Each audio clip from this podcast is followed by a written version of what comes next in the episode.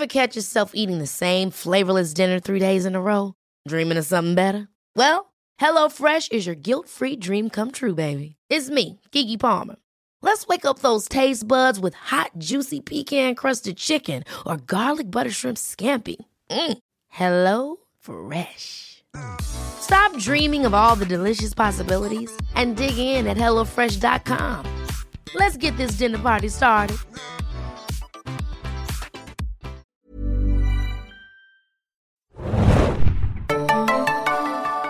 Hallo und willkommen zum ersten Serienjunkies Podcast 2014. Ja, schön, dass ihr auch im neuen Jahr wieder einschaltet.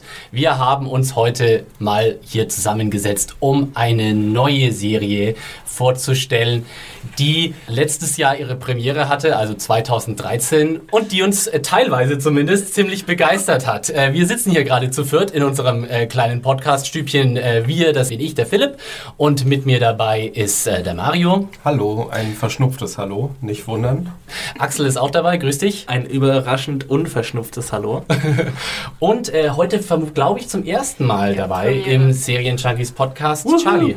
Hi. Willkommen, willkommen. Worum geht es heute, liebe Serienjunkies Podcast-Hörer? Es geht um Orphan Black. Das ist eine neue kanadische TV-Serie, die, und da haben wir uns äh, schon in der äh, Redaktion äh, auch schon drüber geschritten, inwieweit das überhaupt in dem Genre äh, so richtig passt, so ein bisschen in Richtung Sci-Fi geht. Ich habe auch auf IMDb äh, die Genrebezeichnung Mystery gelesen. Würdet ihr dem zustimmen? So allein so mal so Genre-Einordnung. Was ist Orphan Black? Für euch? Ich bin ja kein riesiger Sci-Fi-Fan äh, und auch kein großer Sci-Fi-Kenner, aber ich würde sagen, es kratzt irgendwie gerade so ein bisschen am Sci-Fi-Genre, aber ist nicht jetzt irgendwie voll dazugehörig, würde ich jetzt einfach mal als Laie behaupten. Also ich hingegen bin großer Science-Fiction-Fan und Science-Fiction muss ja nicht immer Raumschiffe und Weltall sein. Aber, Aber äh, ist gut, ohne, jetzt, so ohne jetzt zu sagen, warum, weil wir haben uns äh, vorher darauf geeinigt, äh, dieser erste Teil des Podcasts soll spoilerfrei sein, Mhm. ohne zu sagen, warum, aber Science-Fiction ist es schon im, im, im sogar allerengsten Sinne. Ja, weil ich Ja. dachte halt einfach so, das, was mir da präsentiert wurde, das könnte auch irgendwie so in den nächsten fünf Jahren passieren. Und deswegen dachte ich so, okay, ist es vielleicht nicht unbedingt ganz klassisches Sci-Fi. Das ist ein beängstigender Gedanke. So. Das Ja, äh, Vielleicht könnte das ja sogar schon jetzt passieren. Wer weiß, was da so in den Laboren, unterirdischen Laboren dieser Welt so alles rumfleucht. Charlie, wie siehst du das? Ich sag jetzt einfach mal äh, Sci-Fi-Mystery-Serie. Verbindet beides Du sehr nimmst schön. meine Vorlage dann aber auf. Genau. Verschwörungsthriller ist auch ein äh, schönes Untergenre, was ich immer gerne wieder Mhm. mitnehme. Generell das Wort Thriller finde ich super. Allein schon, weil so viele Deutsche an diesem Wort einfach äh, scheitern. Thriller. Thriller. Äh, Thriller. Der Thriller. Orphan Black. Äh, kurz bevor wir inhaltlich einsteigen, äh, Mario hat es jetzt schon vorweggenommen. Wir werden diesen Podcast zweiteilen. Einmal in einen Nicht-Spoiler-Teil, mit dem wir natürlich anfangen. Und später werden wir dann auch inhaltlich, äh, also wir haben sozusagen alle die erste Staffel äh, hinter uns, äh, alle schon weggeguckt. Und äh, dann werden wir das einfach auch mal inhaltlich besprechen, was da so alles passiert ist. Ihr könnt also sowohl hier getrost zuhören, wenn ihr von Orphan Black bisher noch nichts gehört habt und auch wenn ihr die Serie schon euch selbst gegeben habt, dann wird es im zweiten Teil vor allem interessant. Ja, worum geht's in Orphan Black, der kanadischen Mystery Thriller Science Fiction Serie? Charlie. Ja. Magst du mal so das Setup von Orphan Black für jemanden, der wirklich noch gar nichts darüber weiß, äh, mal so kurz, was passiert, sagen wir mal, in den ersten 20 Minuten der ersten Folge Orphan Black? Wir steigen in äh, New York ein, äh, auf einem dunklen Bahnsteig. Und da sehen wir Sarah, aka Tatjana Mastani, das erste Mal. Und die begegnet in wenig Minuten später ihrem Double, ihrem Doppelgänger. Also einer Frau, die quasi ihre Zwillingsschwester sein könnte. Ja, das hält aber nicht lange an, denn die Dame stürzt sich vor den nächsten Zug. Also das Betreffen hält so ungefähr zwei Sekunden an, Genau, bevor die sehen sich einmal kurz und dann war die andere Dame auch schon Geschichte. Und Sarah tut das, was man halt wahrscheinlich so tun würde. Sie nimmt sich einfach die Handtasche, die die Dame da stehen lassen auf dem Bahnsteig und äh, macht sich vom Acker. Ja, wie Sind wir denn wirklich in New York? Ich meine, wir waren in New York. Also eigentlich sind wir in Toronto. Ja. ich. Nah dran. Ja, ganz nah. Das New York, Kanada. Das, nein, nein. Sarah, was ist denn Sarah für eine Person? Sarah ist, ja, wie will man Sarah beschreiben, britisch. ist die ist nicht wirklich die äh, Sehr wechselhaft.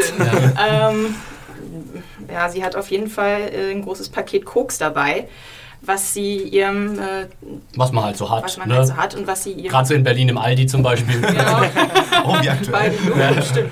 Topical Humor, everybody. ähm, was sie ihrer, äh, ihrem, ihrem Bruder Felix wenig später auch äh, bei Kaffee und Kuchen oder einem Bierchen. Kaffee und Ich Koks. laber nur Scheiße heute. ähm, also sie trifft sich in der nächsten Szene mit ihrem, äh, ihrem Bruder Felix und äh, unterbreitet ihm erstmal die frohe Neuigkeit, dass sie Pucks von ihrem Ex-Freund, nee, von ihrem Freund geklaut hat. Freund, Ja, Ex-Freund, ich alles man weiß es bisschen nicht so. Ich glaube? Ex-Freund darf man da schon sagen. Ja. Ich glaube, sie hat sich Ähm, ziemlich verduftet. Ja, und äh, halt auch, dass sie ihre ja, Zwillingsschwester oder Doppelgängerin oder was auch immer es ist auf dem Bahnsteig gesehen hat und dass sie sich direkt vor ihren Augen in den Tod gestürzt hat.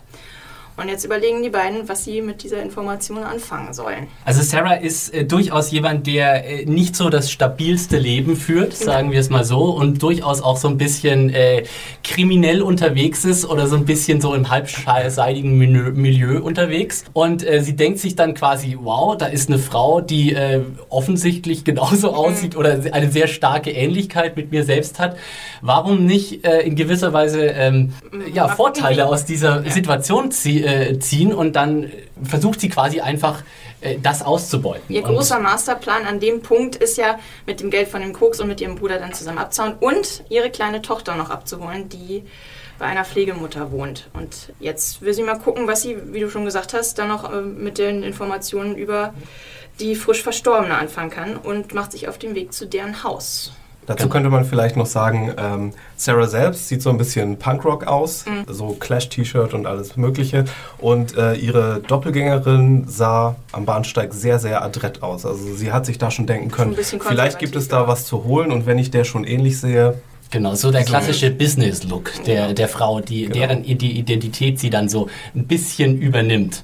So, aber das, also das, das, das Setup sozusagen ist, ist dann auch, also Sarah denkt am Anfang so, ob, im Grunde ist vielleicht eine gute Gelegenheit, um irgendwie ein bisschen so aus meinen Alltagsproblemen ein bisschen so äh, fällt mir hier eine Lösung in den Schoß, um aus meinen Alltagsproblemen zu fliehen.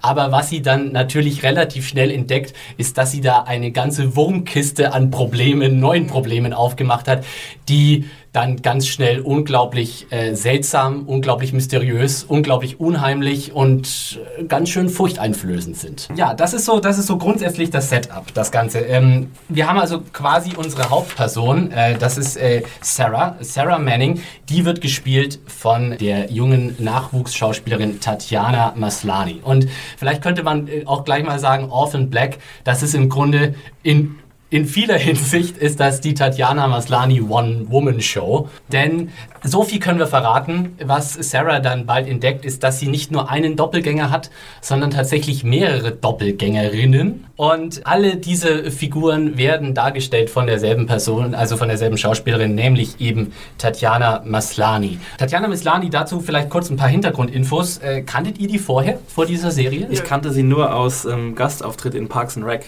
Da Mhm. war sie ganz bezaubernd. Aber- da war aber, glaube ich, ich habe Parks and Rec gesehen, bevor ich Orphan Black gesehen habe. Die, aber äh, ja, davor auch nicht. Ne. nee, ich nicht. Also mir war sie tatsächlich auch äh, unbekannt. Äh, sie hat eben mitgespielt, wie, wie du gerade schon gesagt hast, Axel in äh, Parks and Rec äh, ein paar Folgen.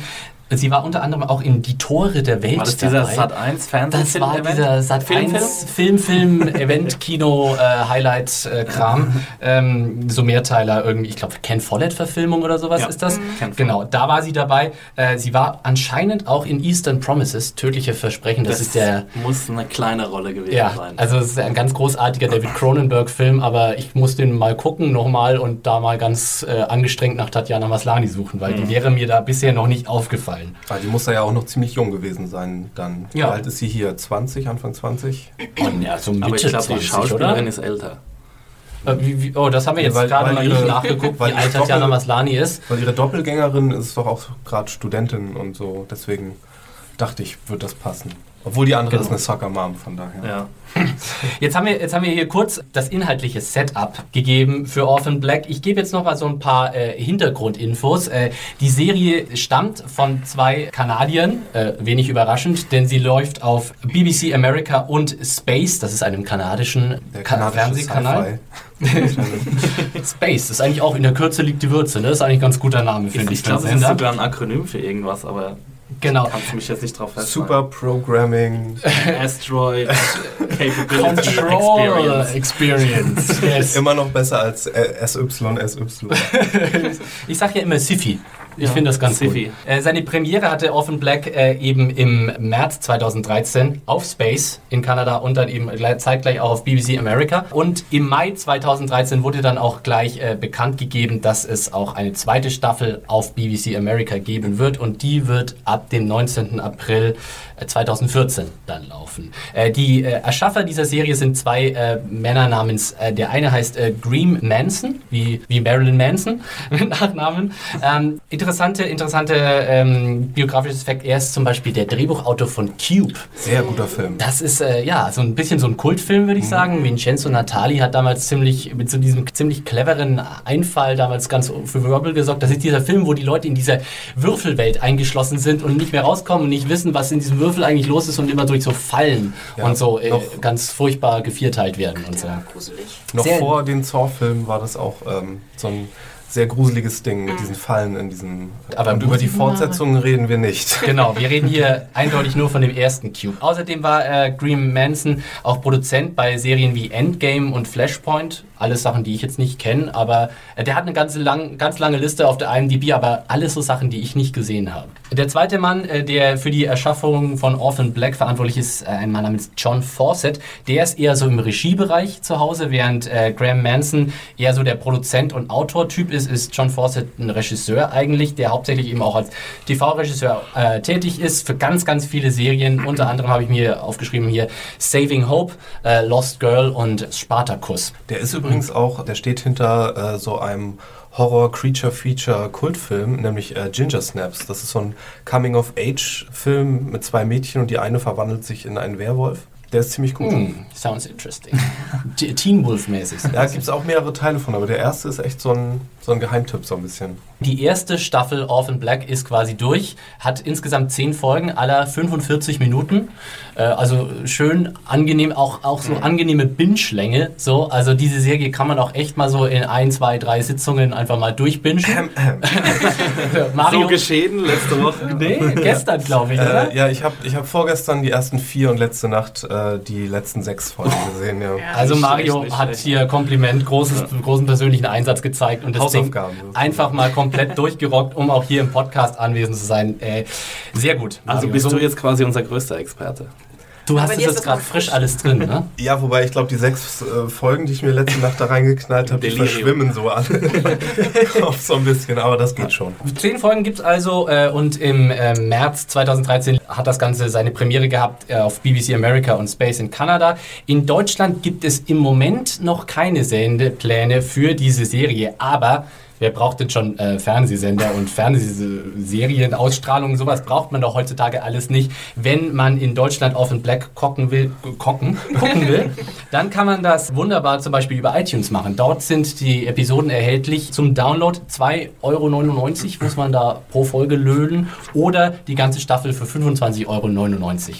Und wer kann, sollte auch nicht auf eine deutsche Synchro warten vielleicht, denn ein großer Spaß ist auch, dass Tatjana hier in ihren verschiedenen Doppelgängerrollen verschiedene Nationalitäten auch darstellt und das mit verschiedenen Akzenten dann durchzieht. Genau. Und es gibt auch eine, eine deutsche Doppelgängerin, Katja Ober irgendwas, Katja, Obinger. Katja Obinger. Ja. Äh, sie klingt dann zwar etwas russisch, finde ich, wenn Das sie da ist- versucht, den deutschen, äh, Das so ist deutschen immer eine Herausforderung. Akzent rüberzubringen. Ja. Aber die Originalfigur oder unsere, unsere, unsere Hauptfigur Sarah, die ist ja aus England. Und wenn sie dann die Elizabeth äh, versucht zu imitieren, dann muss sie halt mit amerikanischem Dialekt sprechen. Und das ist auch Teil des Charmes des Ganzen. Also das ist wahrscheinlich so auch das äh, publicity-trächtigste Highlight dieser Serie. Tatjana Maslani in diesen ganz vielen, teilweise auch sehr verschiedenen äh, Rollen zu sehen. Also allein das macht es schon fast so sehenswert, die Serie. Das Und teilweise vier Tat Tatjana Maslanis äh, gleichzeitig im Raum sehen. Ja, in, in sehr guten Splitscreen, sonst Ja. was Technik-Szenen. Das macht schon echt Spaß. Und man vergisst es auch wirklich. Ich habe Teilweise. wirklich Also vergessen, dass wirklich, es man eine, muss sich- Schauspielerin ist. Man muss sich echt dran erinnern, oh, fuck, das ist ja, das muss ja jetzt ganz aufwendig gewesen sein. Die können da ja nicht einfach so stehen und die Ja. Szene da machen. Wie funktioniert sowas? Ja, Ja. äh, da habe ich tatsächlich auch noch ein paar, äh, paar Facts äh, versucht, mir rauszugucken, äh, rauszurecherchieren. Da kommen wir gleich nochmal dazu. Jetzt haben wir gleich dieses, äh, dieses Setup. Äh, wir versuchen jetzt hier im Nicht-Spoiler-Teil echt, es ist nicht einfach, diese Serie zu besprechen, ohne, ohne gleich inhaltlich irgendwie was vorwegzunehmen. Aber ich würde da echt, äh, deswegen habe ich hier auch echt so alle so ein bisschen so eingepeitscht, da möglichst äh, stumm zu halten, denn ich finde so, wenn wir gleich so mal rauskommen für Leute, die die Serie jetzt noch gar nicht kennen und die das jetzt hier so als Empfehlung auch mal hören wollen, was für mich Orphan Black echt so, auch so die, die, die, das Spannende oder das Sehenswerte an Orphan Black ist, ist so diesen Plotverlauf dieser Serie einfach auch zu entdecken. Gerade so in der ersten Folge, wenn du so in den Schuhen oder in den, in den Füßen von Sarah, Sarah Manning, unserem, unserem vermeintlichen Hauptcharakter steckst, die, diese Situation, wo sie dann quasi diese Frau auf diesem Bahnsteig trifft und dann denkt, hey, da ist, da ist so eine, da ist so eine Gelegenheit, sozusagen irgendwie aus meinem Leben auszubrechen und wie sich das dann entwickelt und wie sie das entdeckt und wie sie da so Teile immer weiter des Pu- Puzzles so aufdeckt, das ist, war für mich eine der größten Freuden, so gerade so die in den ersten Episoden dieser Serie. Würdet ihr mir da zustimmen? Also du, du äh, willst jetzt von uns, dass wir nicht auf einzelne Teile des Puzzles eingehen? Ja. Später. Also auf gar keinen Fall auf irgendeinen Teil eingehen. Ich glaube allerdings, Wa wag dich doch mal raus, Axel. Wie, was wäre aus deiner... Weil aus ich finde, ich finde eben, dass, dass es nicht unbedingt der Hauptteil ist dieser Geschichte, weil es auch meiner Meinung nach lange nicht der interessanteste Teil ist. Also ich finde die Interaktion der verschiedenen Doppelgänger und allein die Rolle, die, die verschiedenen Rollen, die gespielt werden von Maslani, das ist die eigentliche Attraktion der Serie. Und die Story, die sich dann entwickelt, die ist zwar teilweise interessant, aber größtenteils fand ich die schon so ein bisschen platt, muss ich Mhm. sagen. Aber gut, ja, also ich lasse jedem seine Meinung und jetzt habe ich es geschafft, nicht Ich zu glaube spoilern. ich glaub auch, äh, Leute, die wissen, äh, worum es so im Großen und Ganzen geht, die werden sich jetzt gerade ins Fäustchen lachen darüber, was wir hier Ja. angestrengt versuchen, nicht zu sagen. Und eigentlich ist es auch ein bisschen albern, denn ich glaube, sobald jemand Orphan Black ins Internet eingibt, ist sofort ein bestimmter Begriff da und den werden wir nach dem Sprung dann auch irgendwann mal rauslassen. Darf ich ihn sagen? Darf ich ihn sagen? Ähm, Und es ist ein bisschen albern, aber wir versuchen halt hier wirklich spoilermäßig auf, auf ganz dünnem Eis Ja, für ich euch muss zu laufen. aus Erfahrung sagen, ich habe wirklich keinen Trailer und nichts vorher gesehen, Ich bevor ich damit nicht. angefangen habe. Und deshalb war für mich wirklich, da war mehr als ein Aha-Moment und äh, auch der, der Suchtfaktor war umso größer für mich, weil ich einfach diese eine Sache nicht wusste. Ja, das- so ging es mir auch. Ähm, und das, also mir persönlich hat es auch total Spaß gemacht, das äh, zu entdecken. Und deswegen würde ich da echt vermeiden wollen, diesen, diesen Spaß den Leuten zu nehmen. Ja, wenn ihr googeln wollt, ja bitteschön. Ja, dann, kann ich, dann kann ich dann auch nichts Euer machen. Problem. Okay, Ja, geht doch genau. gleich auf Serienjunkie. Das gesamte Internet ist, ist mit einer großen Spoilerwarnung Ja, ausgestattet. es gibt ein umfangreiches Offen Black Wiki im Netz, da könnt ihr euch alles vorher durchlesen und dann die Serie erst angucken, wenn ihr denn unbedingt wollt. Könnt ihr denn so in, in, in nicht spoilerischen äh, Begriffen sagen, was denn, was das Beste an Orphan Black ist oder was, was diese Serie ausmacht, warum man sie gucken sollte oder vielleicht auch, warum man sie nicht gucken sollte? Also ich habe sie durchgehend geguckt wegen Maslani, weil ich es wirklich ziemlich grandios finde, was sie da abliefert. Vor allem gibt es mehrere Charaktere, die mir dann doch relativ schnell ans Herz gewachsen sind. Dann gibt es einen schönen Mix zwischen Drama und so ein bisschen äh, Comic Relief. Also es gibt sehr oft witzige Passagen auch. Und ja, also eben diese Spezialeffekte, die eingebaut wurden, die fand ich auch schon für eine TV-Serie relativ beeindruckend, muss ich sagen. Würde ich Ja. zustimmen, ja. Mario, wie siehst du das? Ähm, ja, so Verschwörungsthriller, wer sowas mag, also vor allen Dingen äh, habe ich mich so ein bisschen an, ja jetzt überhaupt nicht vom Thema her, aber so Utopia wurde ja bei uns in der Redaktion auch äh, so ein bisschen abgefeiert, diese britische Serie ähm, aus dem Von letzten uns Jahr. beiden wahrscheinlich. Von uns beiden nur. Und ähm, eine andere kanadische Serie, Regenesis, erinnert auch so ein bisschen, auch vor allen Dingen vom Look her. Die spielt aber auch in Toronto, das mag auch daran liegen und die mochte ich sehr damals. Äh, ja, deswegen vielleicht. Und naja, okay, hier, das Tatjana Maslani, die Tatjana Maslani Show. der, der Grund ist, das zu gucken, ähm, ist natürlich auch klar. Aber es ist auch wirklich amüsant teilweise, denn je nachdem, mit äh, welcher Doppelgängerin wir uns gerade beschäftigen, ändert sich das Setting teilweise auch. Es gibt dann diese halt, wie gesagt, Soccer Mom, die da in den, in den Suburbs lebt, mhm. Die komplett anders ist und wo ich, was ich nochmal sagen muss, die erstaunlich aussieht wie eine junge Leah Remini, also aus den ersten Staffeln von King of Queens. Stimmt, es stimmt. ist un so unheimlich, wie sie aussieht wie ja. Carrie Heffernan, wenn sie diese Soccer Mom in den Suburbs spielt. Aber immer wenn es dann um, um die geht und äh, dann wird aus der Serie auf einmal so eine Art Desperate Housewives und das ist schon sehr amüsant irgendwie. Ja, äh, über diesen Fakt kommt Mario nicht hinweg, das habe ich äh, jetzt schon mehrfach erwähnt, finde ich. Aber er hat tatsächlich vollkommen recht. Aber auch der Manörismus so von ihr, so wie sie sich äh, dann gibt, irgendwie ja. so mit dieser leicht spießigen Stock im Arsch. Das ist halt Angry das Großartige an Maslani. Ich meine, was das für ein paar Force-Ritt gewesen sein muss für sie durch diese, ich meine, sie ist ja quasi in jeder Einstellung fast. Mhm. Äh, und das auch noch als, als äh, acht verschiedene Rollen oder wie, wie auch immer. Also es ist wirklich beachtenswert. Ich weiß gar nicht, ob man irgendwie in der Popkultur irgendwo einen Vergleich findet dazu. Charlie, was ist für dich das Beste an Orphan Black? Außer Tatjana Maslany. Sie, spielt jetzt mal in einer eigenen Kategorie, würde ich sagen. Absolut. Ach Gott, äh, ja, die Story, wie ihr schon erwähnt hattet, wie sich das alles so langsam äh, entfaltet, wie du auch am Anfang meintest, mit Pandoras Büchse öffnet sich immer weiter. Ich war gespannt auf den nächsten Doppelgänger. Und äh, wie, wie Maslani das da, äh, da handelt. Wie weit das noch reingeht in, in The Rabbit Hole. Genau. So, ja.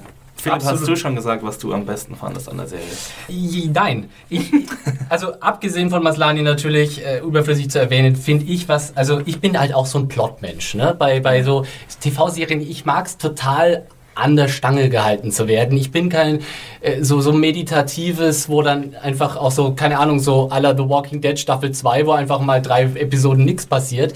Das, da bin ich kein Fan von und da kommt mir einfach Orphan Black total entgegen, weil der Plot dieser Serie, der rast mit Volldampf äh, einfach dahin und du, du lernst ständig was Neues. Es ist eine, äh, die Handlung entwickelt sich in einem Tempo, dass es einfach eine wahre Freude ist und du bist ständig, und die Serie schafft es auch, da würde ich fast sagen, das ist so ein bisschen wie in der ersten Staffel oder vielleicht sogar in den ersten beiden Staffeln von Homeland.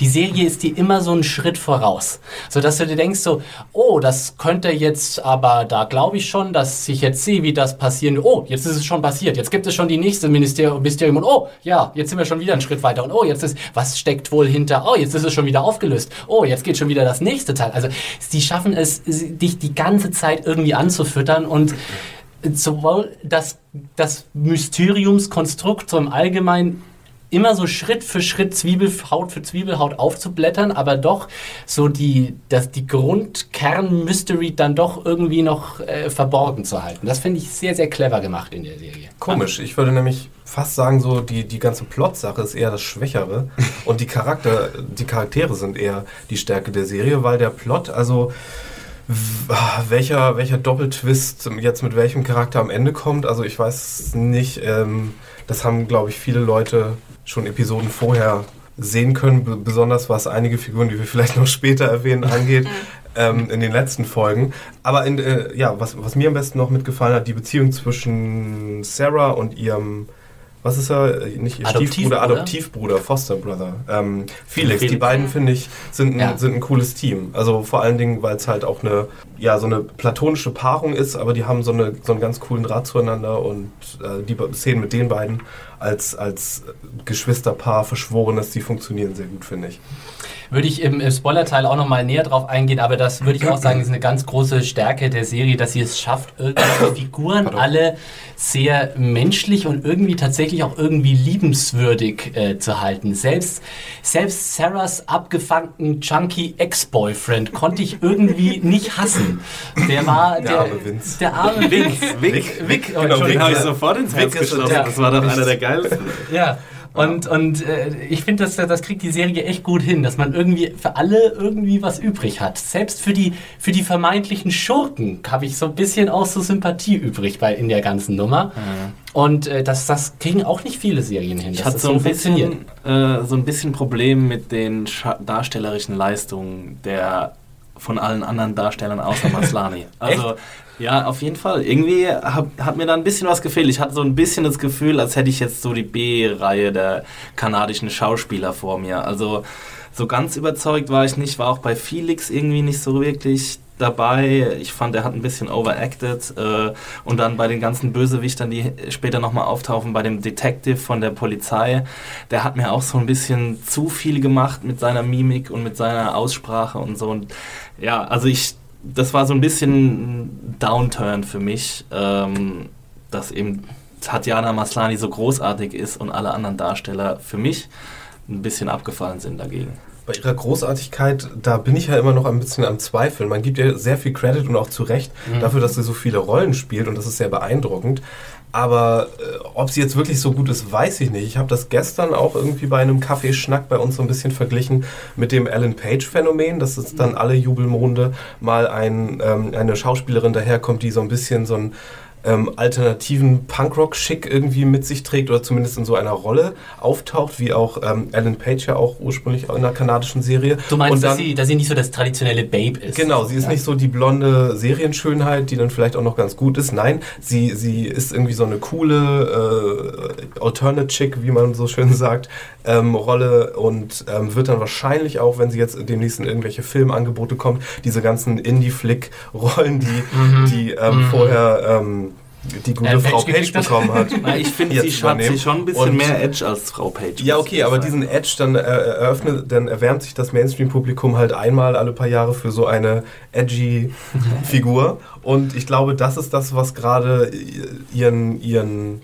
Appeal ausmacht, aber ich bin nicht davon überzeugt, dass sie wirklich so, so, so jetzt die super A-Schauspielerin ist. Aber schönerweise wurde sie ja jetzt auch nicht gesnappt bei den Globes, Globes genau. Da wurde ja. sie ja tatsächlich auch ähm, nominiert für beste Hauptdarstellerin, mhm. was ähm, gar nicht mal so wegen der Serie und unterm Radar so ein großes Ding ist, sondern weil Science Fiction und Fantasy ja oft gesnappt wird an und für sich. Mhm. Von daher, das ist schon, finde ich schon dann auch erfreulicher. Ich muss dir recht geben, weil also, ihre Charaktere, die sie spielt, die sind ja alle schon sehr klischee-mäßig angelegt. Also man kennt diese Charaktere aus anderen Serien. Du hast gesagt Desperate Housewives und ähm, von daher ist es wahrscheinlich ein bisschen leichter, sich in diese Rollen reinzuversetzen als Schauspielerin, weil man wahrscheinlich jede einzelne Rolle schon mal auf der Schauspielschule irgendwie gelernt hat oder sowas.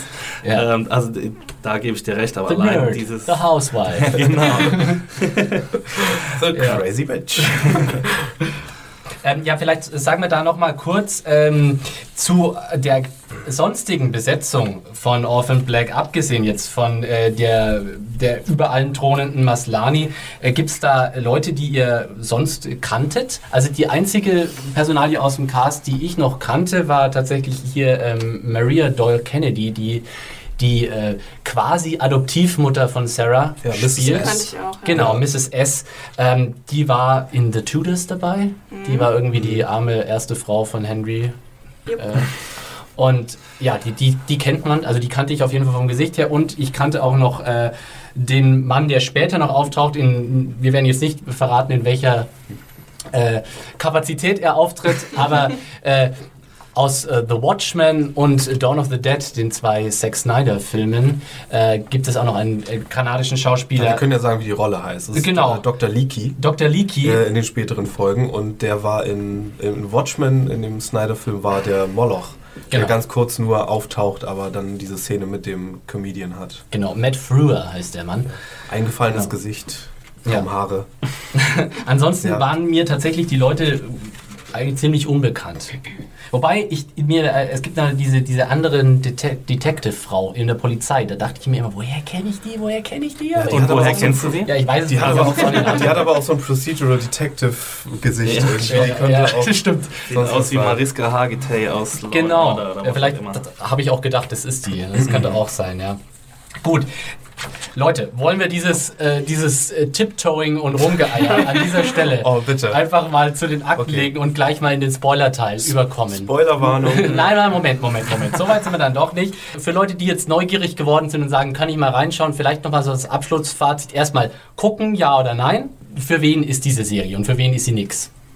Axel, magst du mal? Oh, ja, für wen ist die Serie? Also wir hatten ja vorhin schon zwei, äh, zwei andere Serien, die dazu passen könnten. Utopia, obwohl ich jetzt sagen würde, dass Orphan Black nicht an Utopia rankommt. Ich meine, es sind nee. ähnlich coole Charaktere, aber die Schauspieler sind, kommen nicht ran, außer Maslani meinetwegen und die Story auch äh, bei Weitem nicht. Also und dafür werden wir aber ganz schön ganz schön viel uns anhören müssen. Ja, ich meine, ich, ich bin froh, ehrlich gesagt, dass ich die Reviews zu Orphan Black nicht geschrieben habe oder nicht schreiben musste oder was auch immer, weil ich, glaube ich, so ein bisschen weniger gute Haare daran gelassen hätte als die große Masse der amerikanischen Kritik und auch unserer Leser. Äh, Mhm. Ich will mich jetzt nicht zu weit aus dem Fenster lehnen, aber ja, also wer auf Verschwörungsthriller steht und äh, auf grandios aufspielende Hauptdarstellerin, der kann sich das durchaus angucken und es geht wirklich schnell rum und wird nicht langweilig. Mario? Ich würde auch sagen, gucken. Ähm, schaut euch allerdings mehr als den Pilotfilm äh, oder die Pilotfolge an. Wenn ihr reinschnuppern wollt, gebt dem Ganzen mal zwei, drei Folgen Zeit, bis sich so ein paar mehr Doppelgängerinnen äh, eingefunden haben, weil nach der Pilotfolge war ich auch noch nicht überzeugt. Aber, aber gebt dem Ganzen so Zeit und schaut mal rein. Aber es ist wirklich sehr kurzweilig und lässt sich gut gucken. Charlie, du warst ja hier, äh, Credit where Credit ist du, du warst ja diejenige, die mich hier auf diese Serie gebracht hat und gesagt hat, super, guck da mal rein. Und ich habe ja tatsächlich über die Weihnachtsfeiertage es mir dann mal reingeschmissen und bin komplett drauf abgeflippt. Ist eigentlich ganz gut, dass ihr beide, Mario und Axel, jetzt hier da seid, weil ich glaube, wenn wir beide hier nur sitzen würden, dann wäre das extremes Fangirling, was hier einfach stattfinden würde. Auch wenn ich jetzt da deine Meinung natürlich schon ein bisschen vorweggenommen habe, äh, wie, ist deine, wie fällt deine Empfehlung für Offen Black aus? Aber definitiv nicht gucken. äh, Überraschung. What a twist! absolut, absolut gucken. Äh, vor allen Dingen auch, klar, sie sind äh, klischeebeladen, aber es sind wirklich interessante Frauenfiguren, die Mastani da gibt. Und ähm, man kann lachen, man kann mitfiebern. Man ist einfach ja, dabei. Es, ja, angucken. Ja, dem Es ist- schließe ich mich an. Ja, es ist kurzweiligere Unterhaltung als irgendein äh, CBS Procedural oder sowas. Also Aber sowas von. Vom Niveau her nicht viel weit drüber, meiner Meinung nach, aber es ist halt super kurzweilig. Also wie du schon vorhin gesagt hast, ein Cliffhanger jagt den nächsten und so weiter. Also man kann das halt einfach runtergucken. irgendwie. Es hat auch so eine comicartige, so einen comicartigen Charme, finde ich. Also gerade in der letzten Folge ist mir das nochmal aufgefallen, wenn es wirklich so eine Art Showdown gibt, der so ein bisschen an Endboss erinnert. Ryan Reynolds here from Mint Mobile. With the price of just about everything going up during inflation, we thought we'd bring our prices down. So to help us, we brought in a reverse auctioneer, which is apparently a thing. Mint Mobile unlimited premium wireless. Ready to get 30, 30, bit to get 30, bit to get 20, 20, 20, bit to get 20, 20, bit to get 15, 15, 15, 15 just 15 bucks a month. So, Give it a try at mintmobile.com slash switch. $45 upfront for three months plus taxes and fees. Promo for new customers for limited time. Unlimited more than 40 gigabytes per month. Slows. Full terms at mintmobile.com. Ja, Aber da können wir später noch drüber reden. also an dieser Stelle sei es nochmal erwähnt. Äh, auf iTunes könnt ihr euch Offen Black besorgen. 2,99 Euro kostet da eine Folge und die ganze Staffel, die man echt auch in ein, zwei, drei Sitzungen durchbingen kann. Äh, 25,99 Euro. Und ansonsten geht es dann ab dem 19. April 2014 auf BBC America mit der zweiten Staffel weiter. Oh nein, noch so lang. Gut. Aber? BBC America ist sehr gut zu uns. Die haben ja diesen schönen Programmsegment. Ja. Block, äh, wie heißt der? Supernatural Saturday, Sunday? Mhm. Saturday, glaube ich. Und da gehört ja auch Doctor Who zu. Für die Amerikaner läuft das dort immer. Haben auch- Hiermit sei eine Lanze gebrochen für BBC, BBC America. America, yay. Ja, good guy, BBC America. Und damit hier nochmal den Appell an alle Leute, die Orphan Black ungespoilert genießen wollen. Schaltet jetzt bitte aus und schaltet wieder an, wenn ihr fertig damit seid und durch seid. Und äh, damit äh, driften wir ab in Spoiler Territory. Können ja alle mal aushalten. Jetzt So, sind wir da. endlich. Und natürlich muss man gleich äh, zu Anfang... Klone, Klone, Klone. Welcome to Clone Club, everybody. We don't Also. say the C-word. Mein Gott, haben wir rumeiern müssen. Ja, also... Und es ist so albern, wie ich sagte, weil im Vorspann, wirklich, selbst wenn man erst diesen, diesen Vorspann sieht, wo sich diese Doppelgängerin umbringt von ihr, und Ja. dann kommt dieser, dieser animierte Vorspann, wo nur so DNA-Helixe umherschwirren, wer da nicht Klon denkt, also bitte, komm. Das ist nicht das größte Geheimnis der Serie, sagen und ich glaube so. auch jeder Artikel hat, äh, überall im Internet hat irgendwie eine Überschrift, irgendwie Klon-Thriller oder so st- stehen. Also das ist wirklich, Die Spoilerpflege liegt uns bei Serien-Junkies sehr am Herzen. Deswegen Aber wir das äußerst durchgezogen. Wir haben es geschafft. Ja. Ähm, ja, also Klone. Ne? Das ist die ganze Nummer. Aber das wird ja auch in der Serie auch ziemlich schnell enthüllt. Wann, Ja. wann haben wir das raus? Folge Ab der 1, zweiten? 2 Nee, ja, gleich. der ersten noch nicht. Ist es nicht schon in der le äh, letzten Teil der ersten Episode, als die, ähm, als die Dame, die Deutsche, erschossen wird? Aber da weiß Da man weiß nicht, man Da hat sie doch die andere sie am Telefon. sind. Hat sie Nee, da nicht? Wen hat sie da am. Telefon? Cassime. Nee, aber die, also äh, in dem Moment, glaube ich, wird es erst klar, als äh, Sarah dann tatsächlich auf Allison und auf Cosima trifft. Hm. Äh, weil da wird es dann eigentlich ihr erst auch so bewusst, dass es tatsächlich wirklich. Äh, vorher trifft sie ja nur Katja. Und- Nein, und aber sie, sie kriegt Aber- doch den Anruf, sie hat doch dann das ähm, pinkne Handy. Das Ja. kriegt sie doch durch, äh, indem sie bei Beth in die Wohnung geht. Ja, aber sie weiß doch noch nicht, wer an der anderen Seite der Leitung ist. Sie weiß doch nicht, dass da ein Klon von ihr dran ist. Ja, aber Also- erzählt sie das ihr nicht? Nö. Nee, nee, tut Nee? sie nicht. Okay. Nö, tut sie nicht. Also, Dann eben in der zweiten Episode.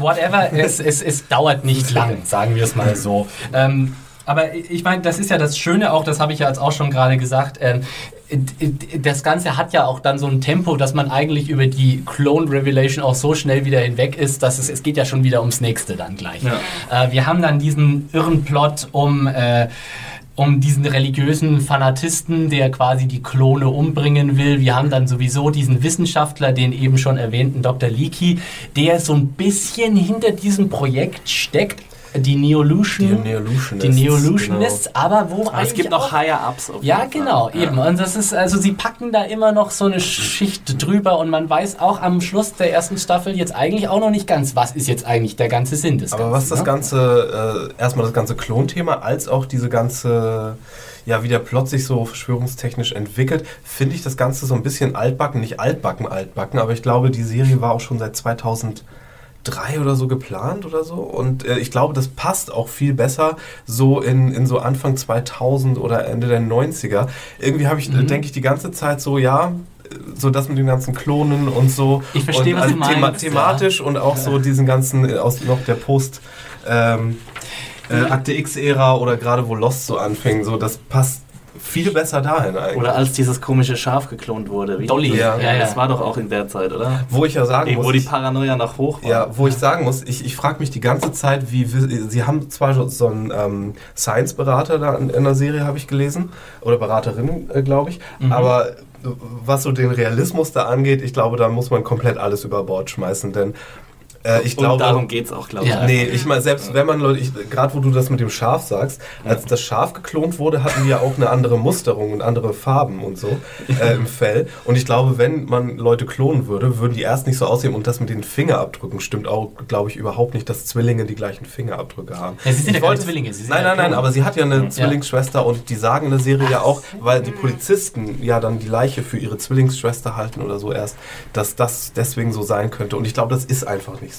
Ich, das, ja, Aber- da gebe ich dir vollkommen recht und da habe ich auch ehrlich gesagt immer so ein bisschen abgeschaltet mit nee, es, also muss man auch. Also, wenn die Bio-Erklärungen des Techno-Babble-Zeug Ja. kommen, dann denke ich mir dann auch so, ja gut, erzählt mir das halt, aber es weiß eh kein Mensch, ob das jetzt Ja, stimmt oder stimmt. nicht. Aber wie gesagt, das ist auch, das ist auch so wirklich so Comic-artig und deswegen sind die Charaktere ja auch teilweise so ein bisschen zweidimensional.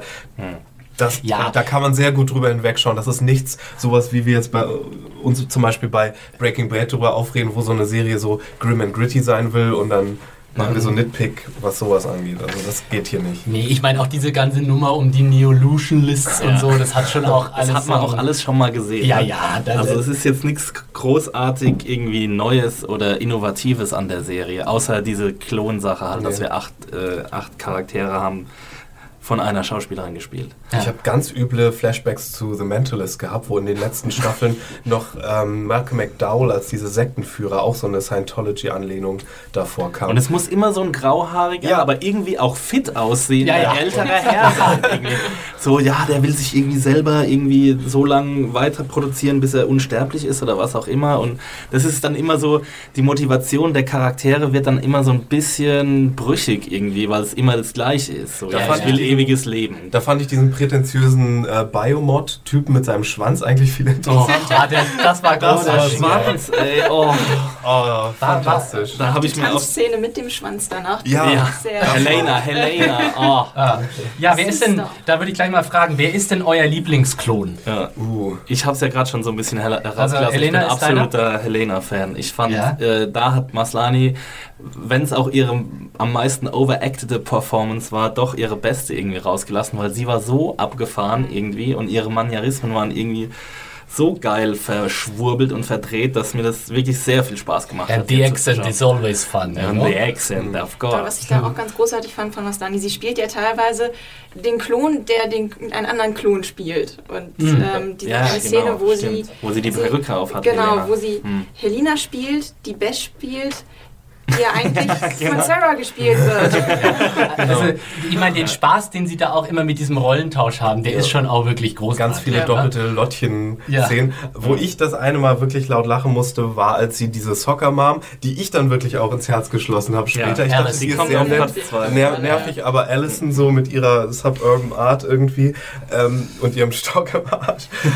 aber die, die ähm, ist, glaube ich, hat sich zu meinem Liebling fast gemausert, Ja. so bis zum Schluss. Und einmal muss sie, um die Tochter von ihr zu treffen, um das nicht zu verpassen, damit sie weiterhin auch noch gut mit der Pflegemutter steht, äh, zu so einem Date halt mit der kleinen Tochter und dann müssen sie halt Punkrock Sarah ähm, Also Allison spielt Sarah. Alison spielt Ja. Sarah und ähm, ihr Bruder Felix versucht sie dann so ein bisschen darauf vorzubereiten auf die Rolle und so ein bisschen den englischen äh, Dialekt damit reinzubringen. Und dann meint er an einer Stelle so, ähm, You're a punk, act like, it, act like, act like it. Und sie macht nur so große Augen und so, ui!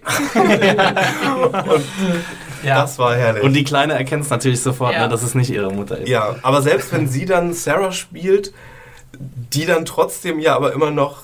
Also, also was Maslani da macht, das muss man ihr wirklich äh, hochhalten, weil man erkennt immer noch, dass es ähm, eigentlich Elizabeth äh, Allison ist, die versucht Sarah zu spielen Ja, und das das ist ist, das ist wirklich Acting Inception. ja.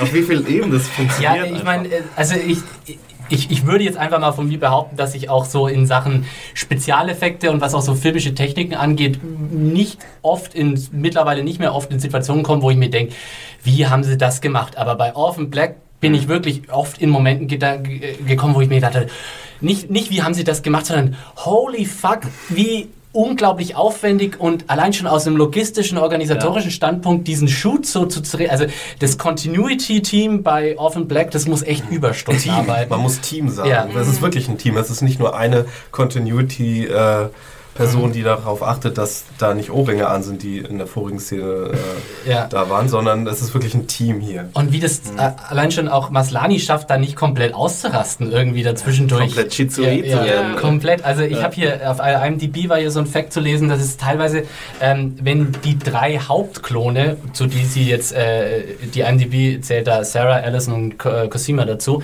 äh, dauert es bis zu 17 Stunden, bis da eine so eine Dialogszene gefilmt ist, weil muss ja alles irgendwie zusammen äh, äh, Ja. laufen und äh, das wird halt auch ähm, erwartbar mit Dubeln gedreht. Also Matlani hat da mehrere so Body Doubles und dann werden praktisch die einzelnen Parts immer wieder umgewechselt mit den Doubles und äh, Maslani muss dann jeweils immer wieder in den anderen Part bringen und diese Szenen werden dann zusammengeschnitten. Also äh, das ist so, boah, Darüber den Oh Überblick zu behalten Himmel. als Regisseur, Ja, ja. stelle ich mir irgendwie. Also das stelle ich mir auch absurd krank vor, ja. Also das ist wirklich Wahnsinn. Ähm, mein persönlich, also ich finde es auch, ich bin ein bisschen zwiegestalten, weil ich habe äh, einmal ähm, mein Klon-Favorite, also du würdest sagen, Al Allison ist dein Lieblingsklon? Ah, ich habe für alle was mehr oder weniger übrig. Ich finde ich find diese ganze religiös motivierte Sache von Helena als Hintergrund so ein bisschen lame und altbacken, aber ähm, als überzeichnete äh, crazy Version von ihr finde ich sie auch sehr, sehr cool. Vor allem, weil sie dann echt auch so, einen- so einen verrückten Blick hat und halt am ungesundesten, am ungesündesten aussieht von allen. Und diese narbige Und- Rücken, da denke ich mir, Oh ja, wow, wow. Äh, das ist Da Vinci Code 2003 Ja. oder so. Naja, und äh, ich hatte sehr viel, ich hätte sehr gerne mehr von Katja gesehen. Hm, ja, da, da haben sie wahrscheinlich gedacht, so, Ja. so äh, nied- und nagelfest ist der Dialekt nicht. Da Nee, und da haben sie auch so ein bisschen verpassen wir hier schnell einen hier Kopfschuss. das, das, das deutsche Berlin-Image von, von Lola Rent zu channeln, weil Ja. sie, sie auch so ein bisschen als hier 90er Jahre Love Parade-Mädchen angezogen Inklusive knallrote Haare. Ja. Genau. Äh, also ich habe ja äh, einmal, äh, ein Favorite ist äh, Cosima einerseits, weil, und das finde ich auch erstaunlich, wie man die ein und die gleiche Schauspielerin in unterschiedlichen optischen Konfigurationen so unterschiedlich heiß finden kann. Weil für Allison habe ich nichts übrig, aber Cosima finde ich so heiß, unglaublich. Echt? Wegen den Dreadlocks, Diese oder? Dreadlocks und der Brille und dem ganzen coolen, leicht linken Getue. Oh, I love it. Aber, aber ähm, vom dramatischen Potenzial her finde ich, ist fast Allison die interessanteste Figur, weil der ich weiß nicht, die hat, bei der ist auch die Fallhöhe irgendwie am höchsten, Ja. habe ich das Gefühl, weil die, sie hat wirklich ein Leben und sie ist tatsächlich diejenige irgendwie, wo man das Gefühl hat, sie möchte einfach am liebsten mit diesem ganzen Scheiß nichts zu tun haben. Weil Sarah, ich meine, Beth ist tot, äh, Sarah ist sowieso, hat sowieso komplettes Chaos irgendwie in ihrem Leben. Äh, Cosima, bei der hat man das Gefühl, die findet das irgendwie alles auch ganz interessant, so was da passiert. Aber Allison würde am liebsten einfach gar nichts, würde einfach diese ganze Klonsache komplett gerne beenden und sie hat eine Familie und du guckst dir auch irgendwie zu, wie so ihr bürgerliches, ihre bürgerliche Existenz so in sich zusammenfällt und das, das fand ich schon teilweise witzig, teilweise sind diese Allison-Szenen total lustig und dann teilweise auch wieder so in so einer ganz krassen Tragik irgendwie geprägt. Es Und sie ist ja auch die. Ja. Sorry, äh, sie ist ja auch die Einzige, die am Ende diesen Deal eingeht, ne? Ja. Ja. Also um ihre Familie zu retten quasi. Und sie hat ja auch am Schluss diesen, die, also das fand ich auch den größten Gut-Punch dieser Serie, äh, diese ganze Sache mit der, mit Ja. der, Der Nachbarin. Nachbarin, ja. Oh mein Gott. Was da dann Aber passierte, denke ich mir auch Das war so. wunderbar Ja, absurde Szene. Desperate Ja. Housewives lässt echt grüßen. Ja. Aber es gab ja Folge 6, die ist ja für Allison-Fans äh, ganz groß gewesen. Folge 6, wo die eigentlich komplett so eine Nachbarschaftsparty bei ihrem Haus ist, wo dann Ja. die ganze Zeit äh, die ganzen Beteiligten, also äh, Ja. zum einen Vic, auch der Ex-Freund, taucht wieder auf. dann irgendwie Paul, ihr, der Lover von Beth, der irgendwie langsam dahinter kommt, dass sie nicht Mhm. die ist, die sie sagt.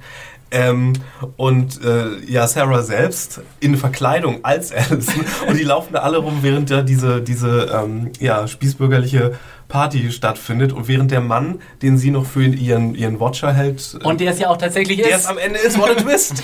ja, aber Ähm, nee, was heißt am Ende? Wir wissen ja ziemlich schnell, dass er es ist. Also, Nee, das richtig nee, kommt der, erst in der letzten das sollte Folge in der letzten Folge schon der große Twist sein. naja, aber Ja. eigentlich ist es doch klar in dem Moment, als er telefoniert und Nee, die nee, nee, das wurde, nee, nee, nee, das so. wurde noch er weg erklärt als seine Affäre. Ja. Das wurde so Genau. eigentlich rund gemacht. Aber das habe ich von Anfang an nicht geglaubt. dass Ja, das okay, so das ist. sollte- Dann wurdest du gar nicht so arg überrascht, wie du vorhin behauptet hast.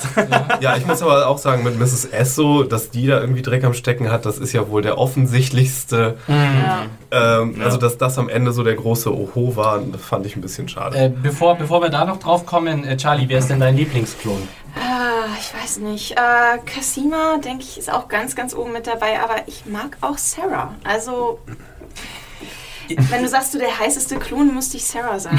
Ja, da, schließe, da schließe ich mich an und auch wenn, also als äh, auch Person, mit der ich mich verstehen würde. ja, glaub ich. Dito. Hm, wobei ich, ich habe ein bisschen Problem mit dem Charakter Sarah in einer Hinsicht. Sie ist mir zu clever. Gerade äh, an vielen Stellen in den ersten drei Folgen denke ich mir so, wow, die Frau ist echt extrem schnell dabei. Sie ist halt sehr so, abgebrüht, Ja, ne? aber und so gut improvisieren. Wer könnte so gut, so schnell improvisieren, wenn Vor er in so einer unglaublichen Lage wäre? Polizistenrolle. Und Ja. vor allem, wer sonst so ein abgefucktes Leben hat. Ja, sie scheint ja anscheinend überhaupt nichts unter Kontrolle zu haben. Und dann, in dem Moment, als sich diese ganze wahnsinnige Entwicklung abspinnt, schafft sie es wirklich mit, mit jedem neuen äh, Titbit immer so Schritt zu halten. Und da dachte ich teilweise, eigentlich, also das ist nicht glaubwürdig. Also das fand ich oft nicht äh, so, dass ich, dass, ich, dass ich das abgekauft habe. Nee, da scheint die Cleverness des Autoren eher durch, Ja. als Ja. dass es dem Charakter gut tun würde. Aber ja, Irgendwie musste es wir ja konnten, die, funktionieren. nee, wir konnten die ganze Cleverness nicht für Cosima aufbewahren, die erst später dazu kommt. Und die aber auch irgendwie gar nicht so clever ist, weil wenn man so guckt mit ihr, wie was da mit Dolphin zum Beispiel Ja, das passiert, ist aber, Ah, da ist sie ja aber sehr wissend auch in die Dornen getreten, muss man Ja. sagen. Ja. Sie wusste ja, dass sie da aber sie in tritt ja Falle trotzdem tritt. rein. Ja, c'est l'amour. Aber ich kaufe Sarah das schon ein bisschen ab, dass sie so ein bisschen street smart ist und gerissen ist und irgendwie schon sich gut verkaufen kann in diversen Situationen, in die, sich, in die sie eigentlich nicht reingehört. So. Also ich meine, es ist übertrieben, da gebe ich dir auf jeden Fall recht oder euch recht, aber man kann schon sich denken, woher das Ganze kommt, ihre, ihre Fähigkeit zur Improvisation und so weiter. Und genau wie Felix, aber der ist ja auch extrem resourceful. Ja. Äh, Felix in sagt, so- ich finde ja die Beziehung von Alison und Felix auch ganz großartig, wie sich das so immer weiterentwickelt. ja. Äh, Ich war auch, äh, Felix würde ich auch gerne nochmal zur Diskussion stellen, dachte ich mir am Anfang auch, oh mein Gott, was für ein Abziehbild von so einer Tucke. So, also so dieses klassische tuckige äh, äh, Klischee-Fernsehbild. Ähm, der, auch so immer mit diesem ta ta ta ta ta. Aber äh, er ist mir dann doch sehr schnell ans, ans Herz gewachsen. Ich so. finde, wir haben relativ viele Abziehbilder in dieser Serie. Also allein die ganzen Charaktere, die Maslani spielt und, und der Cop irgendwie und die Gegenspieler und die Bösewichte und dann eben auch Felix. Also ja, das war mir auch alles so ein bisschen too much on the nose, ähm, auch was die Ausstattung angeht. Zum Beispiel sein Apartment, wie das aussieht. Oh, ich will Felix Apartment Das haben, das ist so geil. Nein, Das ich will es überhaupt nicht haben, weil es einfach so aussieht wie direkt aus einem Ikea-Katalog, der für Hipster oder was auch immer irgendwie äh, Okay, zusammengestellt wurde. Und dann steht da noch so fett Rimbaud. Ja, okay, das, das war zu viel, da hast du Okay, recht. und dann ja. ist er natürlich Künstler und zeichnet Aber, Maslany für, und aber für, für, für, für den Charakter von Felix müsste ich da doch noch eine Lanze brechen. Ich bin da auch sehr empfindlich, was so Klischeebilder angeht. Aber im Gegensatz zu so Figuren wie in so furchtbaren Sachen wie Will and Grace oder so, wo es dann immer nur diesen entweder, oh, man merkt ja gar nicht, dass er schwul ist, äh, Schwulen geben darf, oder den Unterhaltungsschwulen, äh, die ja beide in Will and Grace vertreten sind, in den Hauptfiguren da, ähm, ist eher, finde ich, eher so eine realistischere Version von Leuten, die dann self-aware, so ein bisschen selbstwissend, wie, wie sie das darstellen, irgendwie rüberbringen. Also ich kenne genug Leute, die so sind. Daran und kommen wir auf da, Fall. da würde ich schon sagen, also weiß er auch, er, er, er, er sagt ja selber so selbstironisch so, oh mein Gott, ich bekomme hier in den Suburbs Pickel, ich muss wieder in meinen Downtown-Loft Oder zurück auch oder, so. unvergessen, Äh, Fetch äh, Me Something Gay. ja, Aber da frage ich Ja. mich, ob es wirklich selbstironisch gemeint sein soll, die Dialogzeile, oder ob das einfach nur so reingeknallt wurde und bei manchen kommt es selbstironisch an, bei mir kam das dann nämlich so eher so, äh, also selbst wenn es von den Autoren nicht gemeint ist, von dem, wie es rüberkommt, dann durch den Schauspieler, äh, finde ich, ist das Okay. absolut. Hm. Wer, wer ist so, abgesehen von den Klonen, für wen, äh, also wer ist euer so lieb, ne, nebencharaktermäßig euer Favorit? Ich will mehr von dem? Detective haben.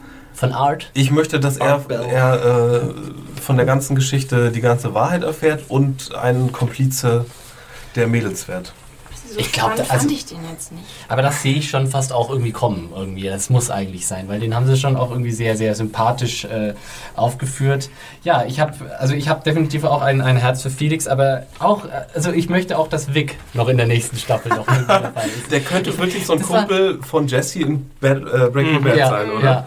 Aber ich finde allein, also allein die Tatsache, wie er so um Sarah getrauert hat. Ja. Weil er denkt ja am Anfang, dass Sarah tatsächlich tot ist und er ist so fertig deswegen. Und das hat, das haben sie echt clever gemacht, weil du, die, das Potenzial aus diesem Charakter einfach nur so ein Arschloch zu machen ist gigantisch.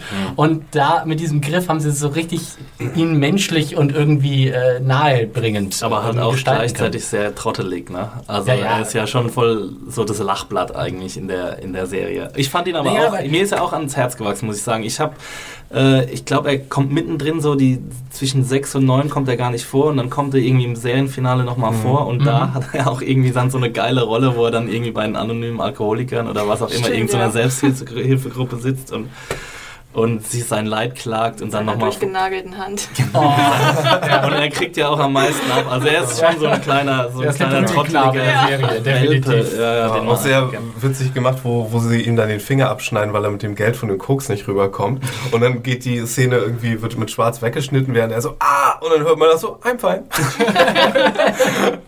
Aber es ist so ein bisschen unrealistisch, dass ähm, jemand wie Sarah, glaube ich, die so arschcool ist irgendwie und so aussieht, wie sie aussieht nun mal, äh, Ja. mit so einem kleinen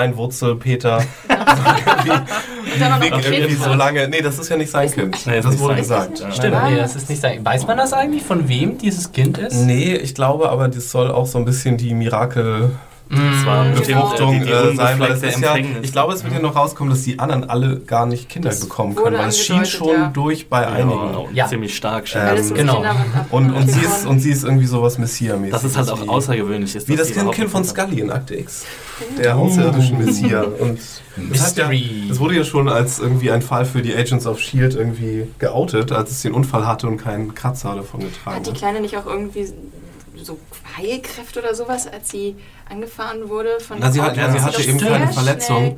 Und einmal dachte ich irgendwie, okay, soll das jetzt irgendwie so ein bisschen äh, hier Wahrsagung von ihr sein? Aber sie meinte irgendwie, wenn Mami kommt, dann kommen die Polizisten wieder oder irgendwie. Irgendwie Das klang an ja. einer Stelle in der vorletzten Folge, glaube ich, irgendwie fast nach so einer Vision von ihr.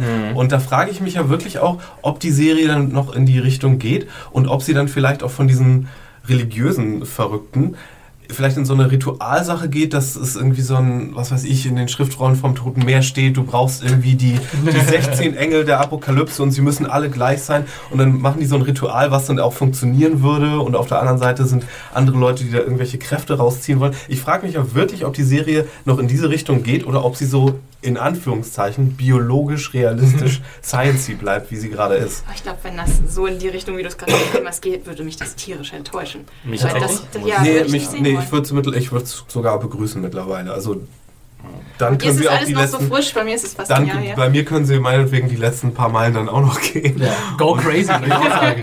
Ja. Mehr Helena. Ja, naja, Helena ist ja Geschichte, oder? Ach, natürlich, Die ist- Helena. ja, ist Ja, ja die ja. hatte ja den Endboss dann auch noch in echt so eine, dieser Stage mit der, mit der Flare Gun und dem Ganzen. Das war. Mit der richtigen Mama. Äh, Ja, aber noch, um nochmal um auf äh, Sarahs Tochter zurückzukommen, das war tatsächlich auch, glaube ich, was, was nicht so richtig äh, aufgeklärt wurde in der Szene, in der, nachdem sie den Unfall hatte und dann ist sie ja im Krankenhaus und dann gibt es so einen Moment, wo dann irgendwie auf dem Monitor irgend sowas erscheint, auf dem Ultraschallmonitor und da sagt dann irgendwie so die Krankenschwester, Doctor, you need to look at this. Ja, und dann ich sagt dachte so, dann wow. irgendwie, ist sie schwanger Ja, oder sie- Das kann ja das, nicht sein. das wurde aber nie so richtig aufgeklärt, was da jetzt eigentlich Ich das glaube, es war Seltsame einfach ist nur, dass sie gar Nummer. keine ver inneren Verletzungen hatte. Aber So. da ist irgendwas ist da noch im Busch, da Ach bin so. ich mir relativ sicher. ähm, ja, was glaubt ihr denn, was glaubt ihr denn, wie es da weitergeht jetzt äh, in der zweiten Staffel? Ich fand es ja so ein bisschen lame, das Ende, also das Ende, Ende, Ende, Ende, äh, dass, dass Maslani schon wieder oder Sarah schon wieder ihre Tochter verliert. Und ich meine, das war jetzt auch dreimal schon in der ersten Staffel oder so, dass sie irgendwie ihrer Tochter hinterherhetzt. Ich meine, natürlich ist sie wahrscheinlich, wird sich in der nächsten Staffel alles um diese Tochter drehen und dass sie irgendwelche Superkräfte hat oder was auch immer. Äh, aber so die Staffel zu beenden, das war mir ein bisschen oh, zu redundant. Wir haben ja da immer so dieses Element der, dieser sogenannten Guardians. Also jeder Klon hat ja Monitors. Diese, äh, Monitors, Entschuldigung. Monitors. Und jeder, jeder Klon hat da praktisch eine so eine Person, die quasi da so zeitlebens rekrutiert wurde, um auf den Klon jeweils aufzupassen. Äh, wenn wir das kurz mal sammeln, äh, also Paul war ja äh, Beths Beth, Monitor. Ähm, Allison hat ja Donny offensichtlich. Ähm, Cassima war jetzt Dolphin. Dolphin, ne? ja. Ähm, Katjas äh, Monitor haben wir nie kennengelernt. Äh, äh, Ellen hatte keinen Monitor. Ähm, und, und ja, was, also da, wir haben ja noch dieses, dieses Rätsel um Mrs. S. Ist Mrs. S sozusagen äh, Sarahs Monitor? Also ich meine, der Schluss liegt ja relativ nah. Ich weiß auch nicht, was auf diesem Foto sein sollte. War, sollte das Mrs. S Ja. als Wissenschaftlerin im weißen Kittel neben Dr. Leakey? sein? Ja, Ich habe es nämlich nicht ganz erkannt, selbst mit Standbild, ähm, wer das sein sollte. Aber doch, doch. Also so habe ich das jedenfalls aufgefasst. Ja. Ja, auf Ja. jeden Fall. ja. aber ich glaube, es wird sowieso, wo wir bei Utopia waren, ähm, Mhm. auch wieder darauf hinauslaufen, vielleicht, dass die Leute, die dahinter stehen, und ich meine jetzt nicht die, die äh, Ut ähm, Utop Utopisten? Utopisten. Neo, ähm, Neologisten. Neologisten. Neolutions? Äh, Neolutions. Neolutionists. So, Ähm, so nicht, nicht die unbedingt vielleicht, sondern vielleicht noch die Leute, die noch dahinter stehen oder das ursprünglich gemacht haben oder so, ähm, dass die noch so einen zum Teil perfiden, aber altruistischen Grund dafür haben. Also so einen weltretterischen Grund. Also Mhm. bei Utopia ist es ja am Ende, der Virus würde irgendwie die, die Zahl der, der Menschheit irgendwie reduzieren oder der Leute, die schwanger werden können. Das aber gut ist auf der anderen Seite, weil wir müssen ja die äh, Bevölkerungsexplosion bekämpfen. Und hier könnte ich mir Ähnliches vorstellen, dass wir irgendwie wissen, okay, es wurde irgendein Retrovirus im Menschen entdeckt, der uns innerhalb von 100 Jahren auslöscht und wenn wir nicht irgendwie mit unseren Klonen dagegen vorgehen, dann ähm, sind wir alle am Arsch. Und dass irgendwie sowas dahinter steckt vielleicht oder dass wir diese Klone als für sonst was brauchen. Aber- Außerirdische kommen und Aber die, diese Sache mit den, Demons. mit den Ja. Patenten auf diese DNA-Stränge genau. Ich jetzt spricht ja eigentlich so ein bisschen dagegen, weil da, da geht es ja. eher so um äh, irgendwie monetären äh, Ziele. Also sagen wir es mal so, das war halt auch so ein Punkt, wo ich vielleicht würde sagen, sagen würde, da hätte jetzt die Serie das vielleicht auch ein bisschen klarer noch machen sollen, dieses ganze Ding um die Patente, wo ich dann auch erstmal so kurz im Netz auch mal lesen musste, was, was ja auch der Erkenntnisgewinn ist, wegen den Patenten ist, um Patent anzumelden, muss das irgendwo anmelden. Das heißt, äh, es gibt der Staat weiß Bescheid über das. Das ist hier kein, kein irgendwie so ein wildes Science-Projekt, das in aller Heimlichkeit irgendwie durchgeführt wird, sondern da, the government knows. Ja? Ja. Und dann da ist dann eben schon, was ist da die nächste Ebene und wo ist da die Motivation? Fragt sich nur, welche Sache? Government Ja, und, Canadian oder welche. Governments. und dann denkt man natürlich wieder an so Schat Schattenkabinett zu aller Akte X, diese, diese Ja. äh, dunkel gekleideten Männer in ihrem Verschwörungsraum da. Anzug trägen. Ja, Genau. die Männer mit den Hüten auf. Bei Äh, Das ist in diesem Matt Damon-Film. Habt ihr den mal gesehen? Um Himmels Willen ist der bescheuert. Ähm, jedenfalls, ähm, ja, nee, da muss halt noch ein größerer Plan hinterstehen. Und wir sind mal gespannt. Aber warum meldet jemand ein Patent an? Das macht er ja nicht, um irgendwie die Welt zu retten, sondern um damit Geld zu verdienen eigentlich. Ja, das ist auch sowieso so eine al- ein, albernere Geschichte gewesen. So, so Apple iCloud. Also, also neben, neben den Vertra Verträgen am Ende, die da angeboten werden, Ja. weil es wird ja auch eigentlich gesagt, so, das ist eine komplett illegale Operation, Ja. die ihr macht. Und Ja. ihr wollt jetzt hier einen Vertrag noch anbieten. Wir Genau. könnten Die zu den. Behörden gehen und euch sowas von die Schuhe ausziehen. Wir könnten irgendwie, hallo, wir wurden geklont, irgendwie, wir könnten auf lebenslang eure, äh, egal wo hinter ihr steht, wenn das geheim ist, könnt, würde da erstmal ein Gericht zwischenstehen und dann würden wir euch die Schuhe ausziehen. Oh, aber nein, oh danke für diesen Vertrag. Oh ja, danke. Also ich meine, ja, stimmt. So ein Vertrag ist erst gültig, wenn du mit einem Vertrag zum Anwalt gehen kannst und sagen kannst, setz mal bitte diesen Vertrag durch, was in diesem Szenario nicht im geringsten der Fall ist. Also Allison war schon auch schön blöd, dass sie den unterschrieben hat. Ne? Absolut, ja. Ähm, ja, also wir, wir sind auf jeden Fall gespannt, wie es weitergeht. Jedenfalls wir beide, Charlie. Absolut. Oder? Absolut. Äh, ab dem äh, 19. April werden wir es dann wissen. Hm? Ich dachte, das geht jetzt schon zeitnäher. Nee, leider nicht. Alles 19. klar. April äh, ist die zweite Staffel. Und äh, wir sind sehr gespannt. Es kommt ja Gott sei Dank ganz viel anderer interessanter Kram Da zwischendurch. läuft ja kaum was momentan im Januar. Um Himmels Willen, wohin soll ich, was soll ich das alles noch gucken? Jetzt ist gerade auch schon wieder Shameless angelaufen und so. Mann, Mann, Mann, mein Tag bräuchte mehr Stunden. Oder ich bräuchte mehr Son- Urlaub. Nächster Sonntag ist super Sonntag auf jeden Fall. Oh ja. True Detective, Shameless Girls. Ich kann, mehr Sachen wahrscheinlich. Im Grunde müssen wir mittlerweile so das gesamte Wochenende eigentlich nur noch zum Ko Gucken einzäunen. So. Ich habe ich hab keine Zeit mehr für gar nichts. Ich schließe mich nur noch vor meinem Fernseher ein. So. Gibt ja auch nichts Schöneres. Nee, nee, nee, eigentlich nicht, da hast du recht. Gut, äh, dann würde ich sagen, sind wir hier mal an einem Ende angelangt und äh, vielleicht äh, treffen wir uns dann äh, nach der zweiten Staffel auf dem Black hier wieder in trauter Runde. Bis dahin wünschen wir äh, viel Vergnügen. Mit Oh, mir fällt gerade noch Ja? was Ja. Schönes ein. so, Äh, Shout Orphan Black, es klont sich. Oh! Klein Karlauer Film. Das fällt ihm gerade so ein. Natürlich.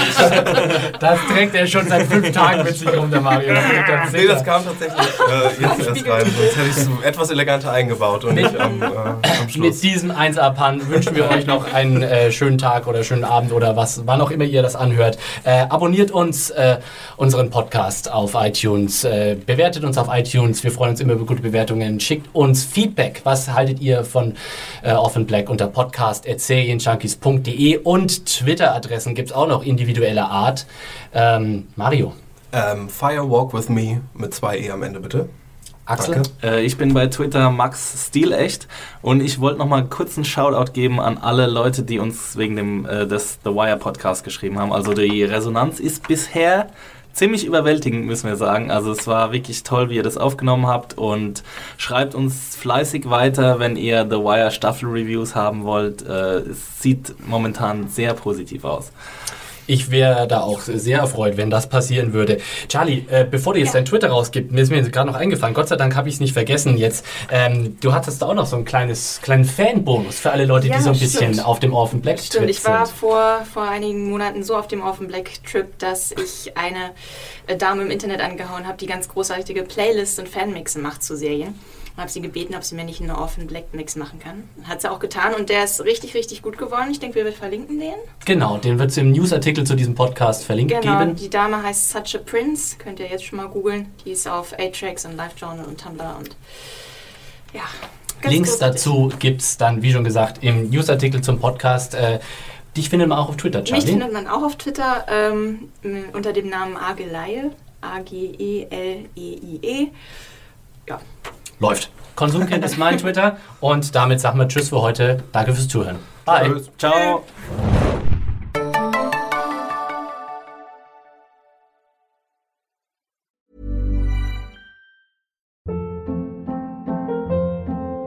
Hold up. What was that? Boring. No flavor. That was as bad as those leftovers you ate all week. Kiki Palmer here, and it's time to say hello to something fresh and guilt-free. Hello Fresh. Jazz up dinner with pecan-crusted chicken or garlic butter shrimp scampi. Now that's music to my mouth. Hello Fresh. Let's get this dinner party started. Discover all the delicious possibilities at hellofresh.com.